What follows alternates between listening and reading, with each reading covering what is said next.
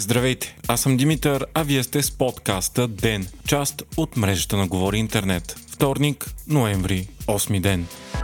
Граничен полицай е бил убит след престрелка в района на Елховското село Голям Дервент. Инцидентът е станал с нощи около 8.30 вечерта. Полицаят е починал на място, а неговият партньор е успял да се оттегли от престрелката и не е пострадал. Полицаят Петър Бачваров е бил застрелян в главата след като се натъкнал на група мигранти, опитващи се да пресекат българско-турската граница. Те са успели да избягат към вътрешността на Турция. Силите за сигурност в Турция и България са на място и се опитват да открият извършителя, като охраната по границата ни е засилена. Заради случилото се МВР обеща, че от тук насетне ще действа безкомпромисно и ще вземе всички мерки за опазване на границата. Служителите на реда вече ще използват огнестрелно оръжие всеки път, щом ситуацията го изисква. Случилото се беляза и парламентарния ден, като депутатите бяха потресени от убийството и партиите започнаха да се надпреварват за това какви мерки да бъдат приложени. Те са единодушни, че охраната на границата трябва да се засили и някои от тях смятат, че са необходими законодателни промени. Политическите сили обаче отново се обвиняваха една друга кой е виновен за случилото се. Това не е първият подобен инцидент в последните няколко месеца. През август тази година двама полицаи загинаха при катастрофа в Бургас, докато преследваха автобус с нелегални иммигранти. Според статистиката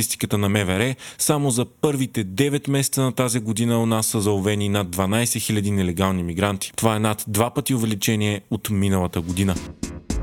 Русия наложи санкции на 74 компании от 11 държави, включително на България. У нас това са военните заводи ВМЗ, Арсенал, Донарит, Терем, Емко и още 10 военни предприятия. На руските компании е забранено да търгуват с санкционираните. Това става дни след като парламентът гласува да даде военна помощ на Киев. До сега страната ни не е дарявала въоръжение, но има много данни, че оръжия от нашите военни предприятия са продавани в огромни количества индиректно към Украина чрез посредници посредници най-вече в Полша. Междувременно, след публикации в американски медии, Русия и САЩ потвърдиха, че водят неформални разговори за войната в Украина и особено по отношение на ядреното оръжие. Руското външно министерство каза, че има минимални контакти въпреки съществуващо напрежение между двете държави. Американският съветник по сигурността Джейк Съливан също призна за такива разговори, но изтъкна, че те не са за мир в Украина, а за избягване на нататъчни ескалации.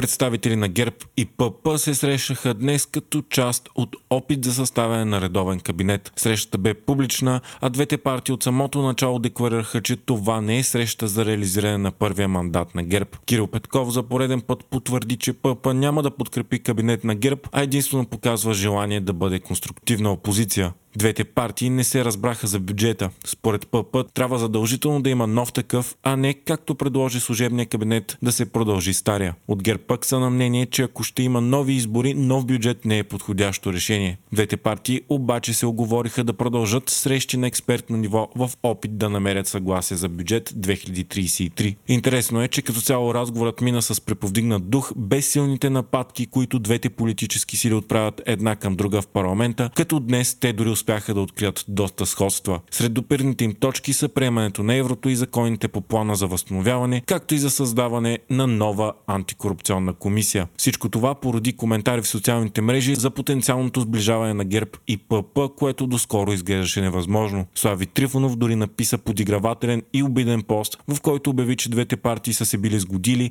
използвайки цитат от филма Опасен чар, казвайки, че кандидат мафията си била направила среща с мафията.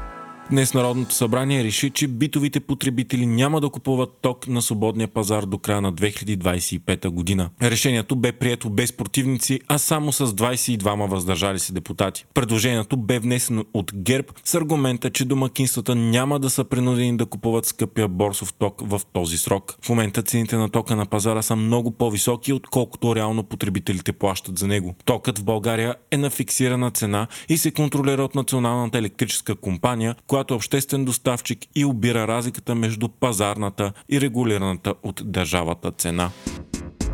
Гражданската организация Спаси София обяви днес, че става партия. С това най-вероятно се готви кандидатурата на създателя на организацията и общински съветник Борис Бонев да се кандидатира за кмет на следващите местни избори до година. За това, както и за реалните му шансове наистина да бъде избран, се говори от години. От Спаси София обявиха, че каузата им е само за столицата и се подразбира, че за сега те нямат планове да участват в други местни или национални избори.